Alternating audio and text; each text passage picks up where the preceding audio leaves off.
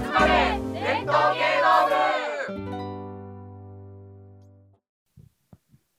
はい、皆さんこんにちは。TFC ラボプレゼンツ、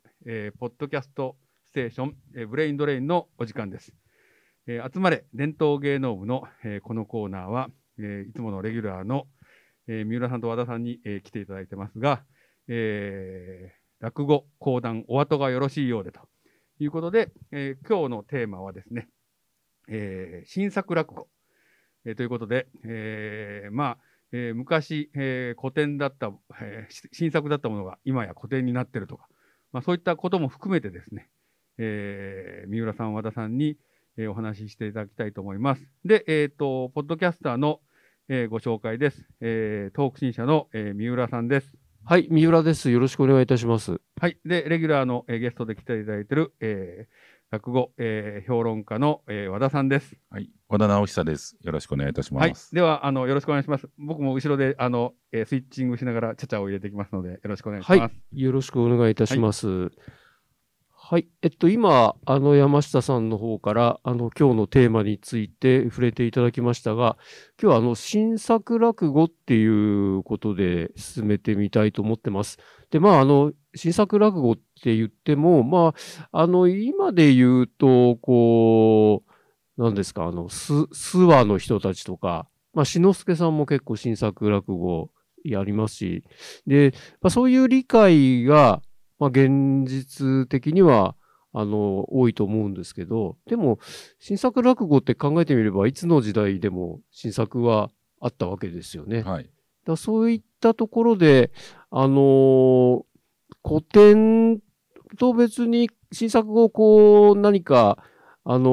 垣根を作って話すというわけではないんですが、一体じゃあ新作落語って何ぞやっていうことで、和田さんとちょっと今日、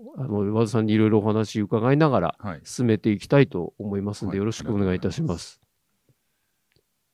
そうですね。これはね、落語の研究家の山本進先生という方がいて、はい、圓生さんの寄せ育ちとかを、圓生さんが喋って山本先生がこう活字にしたわけなんですけれども、そういう方がいるんですけども、でその先生が、言ってるのは、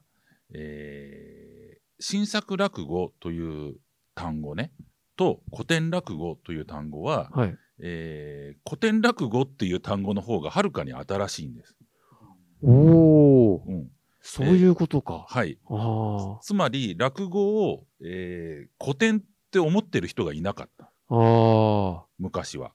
で山本先生がいろいろ検証したら戦後すぐに古典落語という活字上にですね表記が見られたというデータも一つあるし、もっと遡ると戦時中だったと思うんだけれども何かのパンフレットに、これは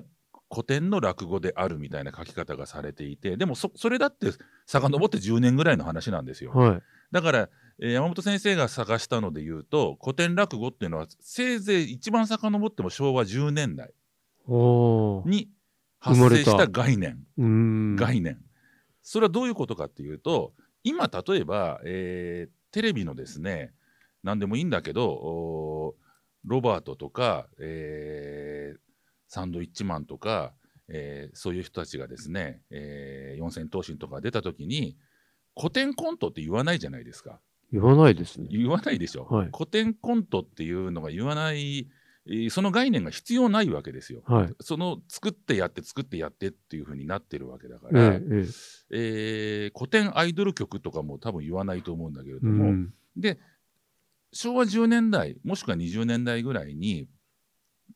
世の中っていうか、落語に書かれてる世界と、現実がこうつまり分かれてきたってことだと思うんですよ。ああ、なるほどなるほど、うん、そうか、社会生活がそうです。だからこれはこの作品群は古典なんだっていうカテゴライズが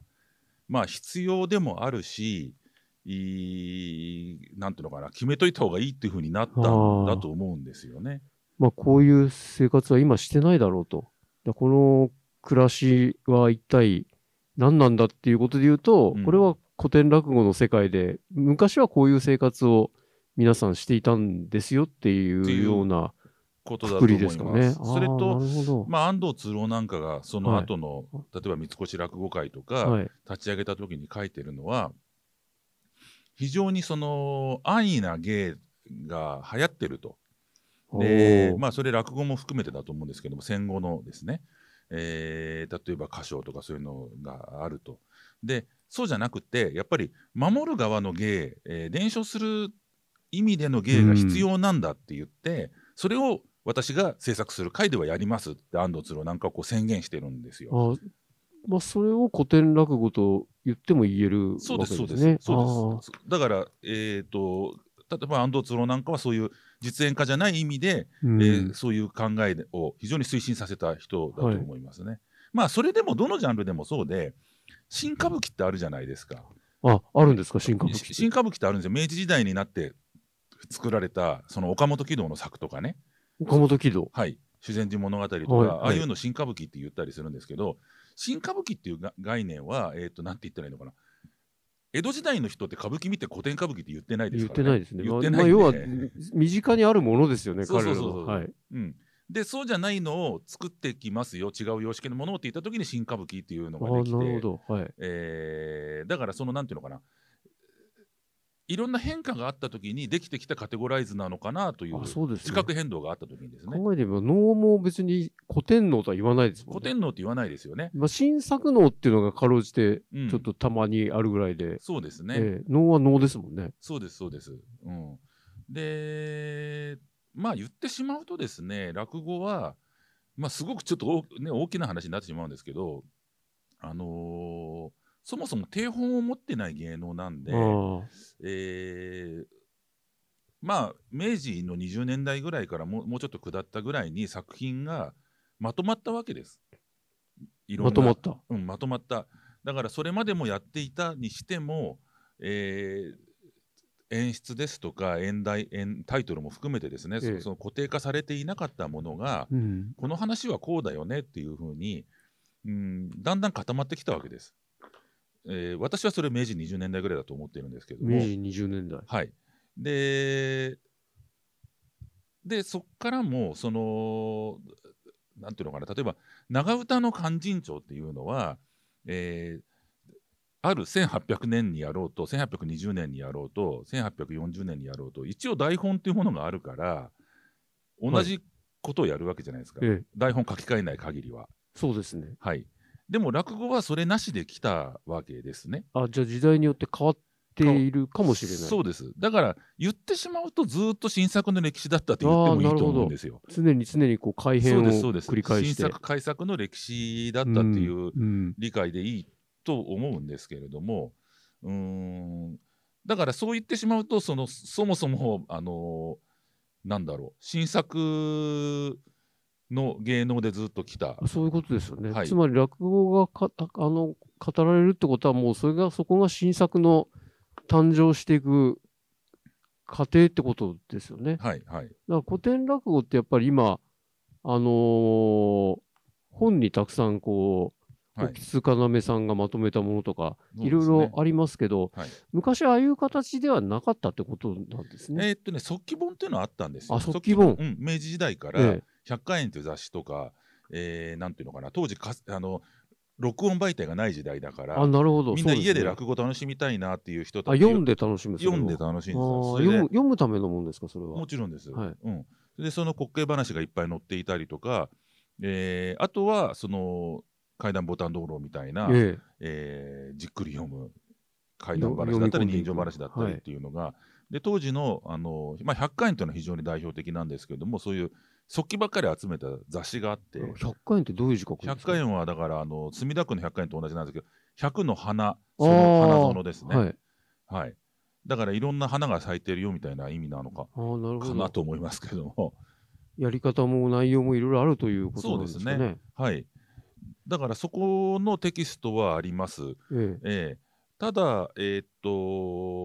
は別になんていうか、今こうあるような古典落語の本とかそういうのとはちょっと意味合いが、意味違います。だからもっとニュースみたいな意味ですよ。だから当時の明治時代に活躍してた、三代目三遊亭円遊という人がいるんですけども、はい、あ、三代目というか通称初代ね、はい、通称初代円遊という人がいるんだけど、この人は円遊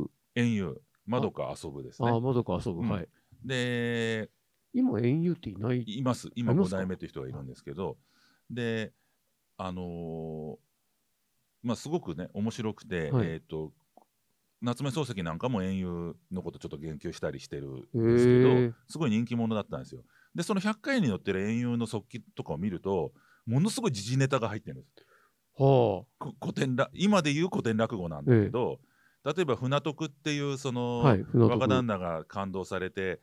なんだ船頭になりますっていうのでも、私はなんかもう船に乗る技術を覚えてなんか軍艦を乗り回してみせますぜみたいなのが当時のギャグなわけですよ。なるほどなるほど。うん、まあ要は、ね、西洋からこう軍艦が来てるわけですもんね。そうですそうです。それでその明治時代だから、その蒸気機関があるわけですよ。そうですね。そういうのをやって、なんか私はもうなんかもうただのローデコグ船じゃなくって、なんか軍艦でもちょっと隅田川で乗ってみようと思うんで。そういうのをこう聞くと観客はわははとなりますよね。ちょうどタイムリーですもんね。当時の G ネタで、はい、でそれで分かるのは、まあ、円遊ちょっと極端ではあるんだけど、当時は昔話じゃないんですよ。ああ、今の背景ってことですね。そもそも、はい、うん、だからそれでいいわけ。まあクルワも普通にあるわけですし、そうです。行ってきた話をこう。話としてこうちょっとこう膨らませて話すと、もうそれが落語になる。だったと思います。うん、うん、ね、ちょっと話それちゃうんですけど、明治時代に三遊亭円朝というすごい大、はい、まあ重要人物がいて、ここでちょっと円朝の生きた時代だけちょっと確定すると、円朝っていつからいつまで？円朝はですね、幕末のはい、はい、1800あ、それも大体で大丈夫なんですけど、はい、1840年代ぐらいから、はい、はい、あ、はい、は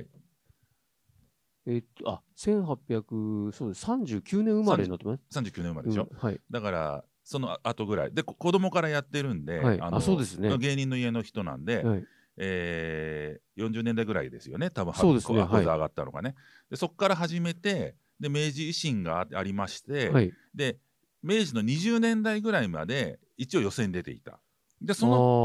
20年過ぎぐらいにもう予選に出るのはやめて、反隠居みたいになってですね、はい、ただし新聞に落語を連載したりとか活字分野で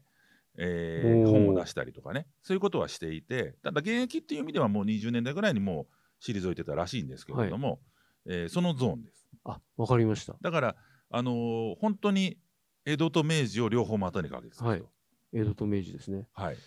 はい、ですね、ちょっとあらかじめ言っておくと、円朝のことはもちろん話たくさんしたいんですけど、延長については、うん、まあ夏にこう前哨案で延長費とかそういうのがあるので、そこでまあ主にやろうかなと思ってます。まあここで今日いろいろ触れていく中ではもちろん出てくると思うんですけど、はい、ね、今ちょっと一言だけ触れたいのは、はい、その明治時代に芸人がですね、当時はその観察っていうね許可証みたいなのが許可証だったんですけど、はい、その時に園長がやっぱり大物なんで、お上がですね、園長をこうなんていうのかな、まとめ役みたいなふうにしたわけなんです、はい、芸人話し家のね。でその時に、昔話頭取っていうふうに彼のことをつけたんです、肩書きを。昔話頭取、はい。だこれは僕すごく面白いなと思っていて、はい、園長っていうのは園長イコール人情話の人なわけです、もちろん滑稽話もやるんだけど、はい、ボタン道路であり塩原助であり重ねが淵でありということをやる人なわけです。でそれが当時のカテゴライズの、これ僕の解釈ですけど、昔話って名付けるのにうってつけだったと思うんですよ。なるほどなるほど、うん、はい。円遊はもうちょっと後の人なんだけど、円遊とかそういう本当の同時代ネタをバンバンやる人に横に置いてみた時に、園長ってその時からしても江戸っぽいことやってたと思うんですよ。ああ、ちょっと前の話、江戸の、世界観だ、はい、だからこの人は昔話っていうふうに肩書きをつけた、角書きをつけたっていうのが、じゃないかなと僕は思っていて、はい、でもまあ他の人に聞くと当時の昔話でそれほどの明確な意味はないよっていう人もいますけど、ね、あ、そうなんですね、なるほど。でまあそうですね。で新作っていうのは、まあそういうような歴史でねずっと来たんですけれども、これ日本において僕は非常に顕著だし、ちょっとまあ悲しいことでもあるんだけれども、古典作品、まあ古典というかまあ言ってしまうと例えば江戸とかに作られた作品の風俗と、その後の現実社会がものすごく分離したわけです。そうですね、もう乖離しちゃってますもんね、もうものすごく極端に乖離したわけです。だから落語の新作っていうと例えば昔の昭和の、そうですね、例えばこの間亡くなった演歌さんとかがやってたのって、はい、例えば月給日っていうのがありまして、はい、そうすると今日は月給日だぜっつってうちのかみさんに知られないようにちょっと飲みに行って、お金はうまいことごまかしてるとか言って言うやつで、はい、なあ山田君とか言って言うやつがあるんですよ。それも今にはもう通用しない生活習慣になっちゃってますもんね。そうですね。でそうまあ半世紀ぐらい前の背景なんですけど、でも昭和の20年代30年代ってそういうことでしたもんね。やっぱりそういうことです。だから40年代もそうか、月給がねちゃんとこう紙袋で渡されて、はいはい、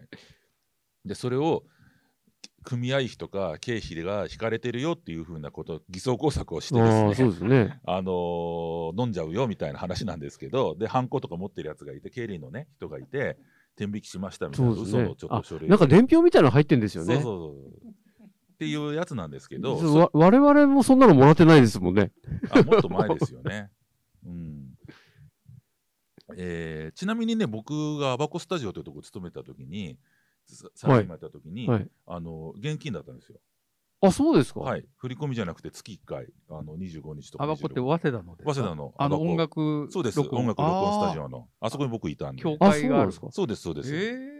教会があるっていうか、そもそもは、あそこは教会だったのかも。キリスト教の布教のために、録音技術とかスタジオとかを作った組織なんです。ああ、そうだったんですね。はい。もともとは銀座の教文館にあったんです。ああ、キリスト教の。そうです。なるほどね。だからキリスト教の布教センターなわけだったらしい、そもそもは。あそこ、アバコって結婚式やったりもしてますよね。だからその教会を利用して結婚式場をやってるんですよ。スタジオと別にね。でそこにいた時は月給でしたけどね。現金でしたけどね。ハンコをしてもらいましたけども。で、でね、その時に、なあ山田君、今日は月給日じゃないか、部長、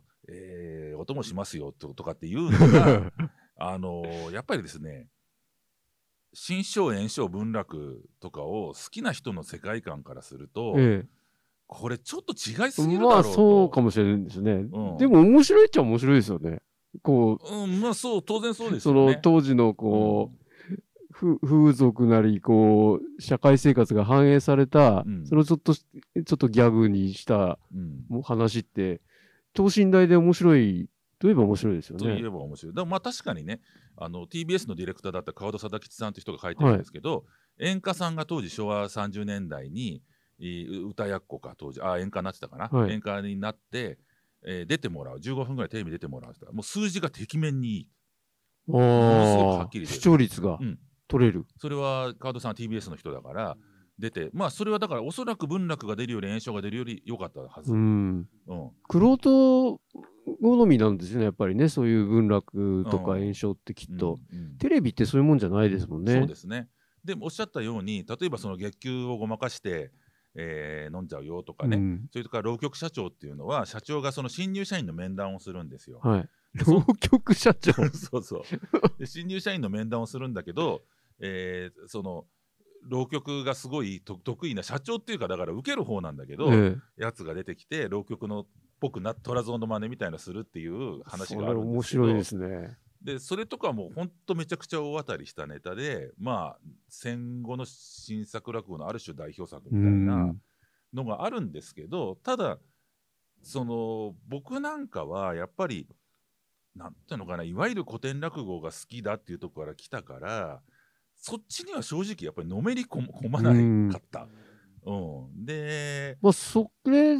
もちょっと前の話なわけですもんね。まあ僕からしたら全然前ですね。そうですね。すごく昔のだからそのなんだ森重さんとかの映画を見てるような感じで。ああそうですよね。社長シリーズ、社長万有期、うん、あこんなんあったんだねみたいな宴会とかねみたいな感じで見てますけれども、うん、ただ今聞いてねすごいいい受け方してるなとかやっぱり。この若さでこういう密度でやってるんだとかは感じますし、うん、その時代のこう空気感をこう微妙にちゃんと鋭く反映させながら、そうですね、こう面白おかしくやるっていうのは、うん、一つの技術でもありますよね。はいはい、でなんかそのこう今ちょっとこう落語辞典って本が目の前にあるんですけど、はい、これでちょっと読んだんですけどその演歌さんのいわゆる落語の主人公ってなんか成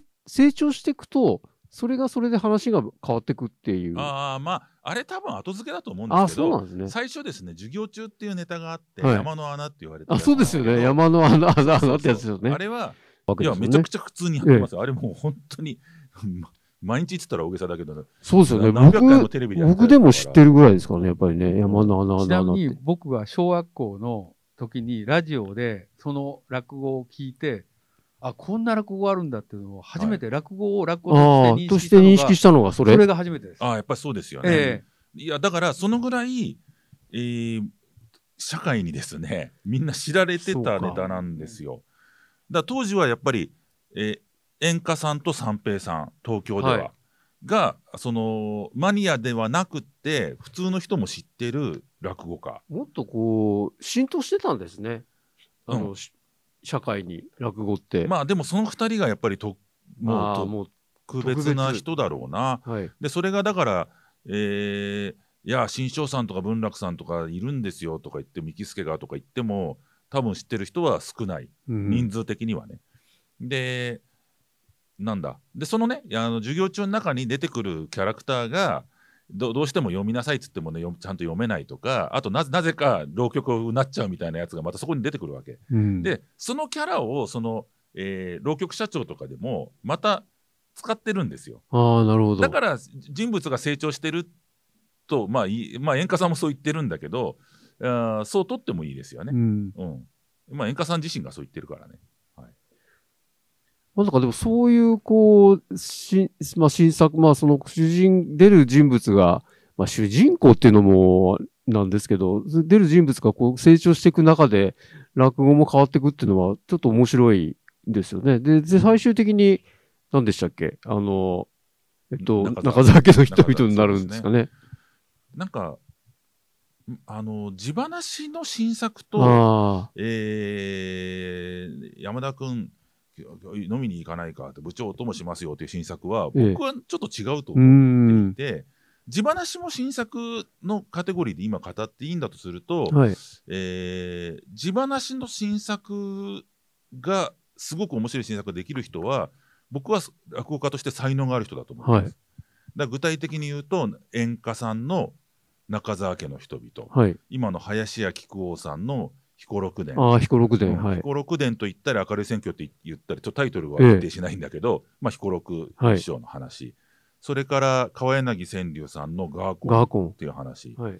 大阪だったら笑福亭松之助さんのテレビアラカルトとかはこれはもうどれも傑作です。あそうですか。大傑作ですね。なんていうのかな、落語の戦後史の中で絶対外しちゃいけないものだと思います。彦六伝もそうなんですよね。彦六伝もそう、私は大名作だと思ってます。うん、ちょっとそこ今ガーコンの話出たんですけど、ガーコンのタイトルの意味がようやく分かったんですよあれ。何かっていうとあれコンバインの音なんですね。そうですそうです。コンバイン息子の東京に出てった大学生の息子に一生懸命仕送りを送ってって農業やってるお父さんの脱穀機が買い替えられなくてガーコンガーコン音出してるっていう。そうですそうです。それ有名な話ですかそれって。有名っていうかそれがもう普通の話。でもまあ聞いてると最後にそのフレーズが出てくるんで。じゃあ私ガーコンってちゃんと聞いたことないんですね。最後のオチの部分がそれなんですよ。そうですね。あ、そうかそうか。それ聞いてればわかるんですね。新しいコンバイン買えないんで、つってガーコンが。ギャラリーにいる坂田君は知ってましたか、それ。ガーコン。坂田さんも覚えてなかったと。なんかちょっと質問なんですけど、僕は分からなかった、地話の新作っていうのはどういう意味なんでしょうか。人物 A と B が、はい、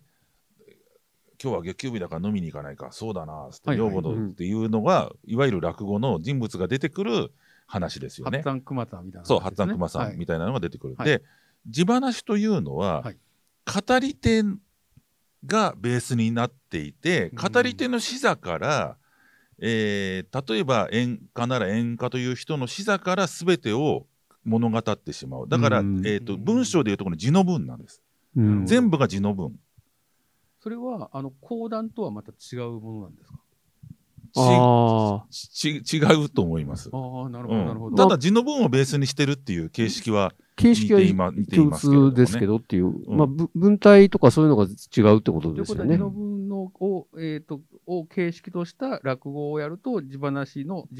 ていう話になるってこと。地話っていうのは例えば、はい、談志さんがやってた源平盛衰期とかは義経と例えば清盛とか出てくるんだけど、はい、その人のセリフというよりは、ね、義経が五条橋を歩いてた時、なんとかかんとかで向こうから誰かが来て、切ってやったっつって、それを見ていたなんとかがとかね、その時静御前はこれこれこうで、舞を待ってみんながびっくりしたとみたいなことを談志の視座から語るわけです。なるほどなるほど。それを地話っていうんですね。あと紀州とか、なんだ善光寺の由来の御血脈の院とお血脈というのがあるんですけど、結構地話の落語も多いっちゃ多いですかね。といっても全体の中の1割とか、あ、そんなもんですかだと思いますね。ね、これ昔の文楽師匠が言ってたらしいんだけど、地話で売れると普通の落語が下手になっちゃうっていう現象があって、それはなんか分かるような気がするんですよ。地話で売れるっていうことは、その人のパーソナリティで物事を語る、それが地話なんで、例えば、私が上野駅から特急に乗って、山形に向かっていた時にこうだったこうだったっていうのが地話の語り方なんですよね。で、そっちの方、そこで成果を出してしまうと、自分と無関係な熊さん、八さん、山田さんを動かして、やるのが多分しんどくなっちゃうんですよ。ああ、なるほど。うん、登場人物にそれぞれこういろいろなりきっていったりすることが難しくなるんですかね。難しいというか効率が低い。面倒くさくなるっていう。あ、そうかそうか。いちいちその八っつぁんとか熊さんになんなくても、自分との人間性で話していけばいいや。っていうことですかね。なんか今の話聞くと、なんかその地話っていうのは物語を作っていく、はい、物語を語っていくっていう立場なんだけど、はい、熊さん八っつぁんのセリフを喋るとですね、まあ俳優として演じるっていう作業になってくるじゃないですか。そうですそうです。そう、作家演出家ではなくて俳優で演じることとミックスになっちゃうと難しくなっちゃいますよね。役割が違うから。で、その役割が、こう物語を創作して語っていくのが得意な人と、役になりきって俳優的に演じるのとのなんか差のような気がしたんですけど、まあ多分でも落語家さんっていうのは、そういうことをあまり意識せずに、多分普通にできてるんでしょうね。その演じ分け的なことで言えば、まあ上下を振るっていうようなことで言えば、八っつぁん熊さんになるのは割とこうそういう修練をこう、積んでいけば身につくわけじゃないですか。その時に地話をがうまくなっていくと、その八っつぁん熊さんで演じるのが難しくなってくるっていうのはなんか、まあ、意味があるのかなと。客観性が高くなってしまうようなことがあるんですかね。単に非効率だっていうことだと思っていて。あ、そうかそうか。誰かになんなきゃいけないっていうことが。で、まあ落語っていうのはここ、まあ、話がそれちゃうからあんまり言及しませんけど。八っつぁん熊さんご隠居さん与太郎というのが出てきた時に、俳優的に僕はその人になるんではないと僕は思っておりまして、それよりは人形劇の、意図を持ってる人、人形使い、うん、それから文楽の後ろに立ってる人、あれが僕は落語家だと思ってるんです。あ、なるほど。その、人形劇のですね、例えば何でもいいんですが、ファウスト博士っていう人形劇があったとしてですね、それを演じるというよりはその意図を操るわけじゃないですか、うん、上からもしくは後ろの下で棒から棒でこうやって動かすわけじゃないですか、うん、それをやる人が僕は落語家だと思ってるんです。で、言葉を発しなきゃいけないから、うん、そこはやっぱり自分で言ってるぞと。それとその人形劇の、博士がいて助手がいて悪魔がいてみたいな人形劇だとしたら、その全キャラクターを糸を使ったり下から棒で動かしたりするのが落語家の、芸だと思うんですよね。なるほど、うん、まさに芸ですね、それはね。はい、で、まあ、ちょっとこの論をいくとまたでかくなってしまうんで、はい、戻りますけれども、はい、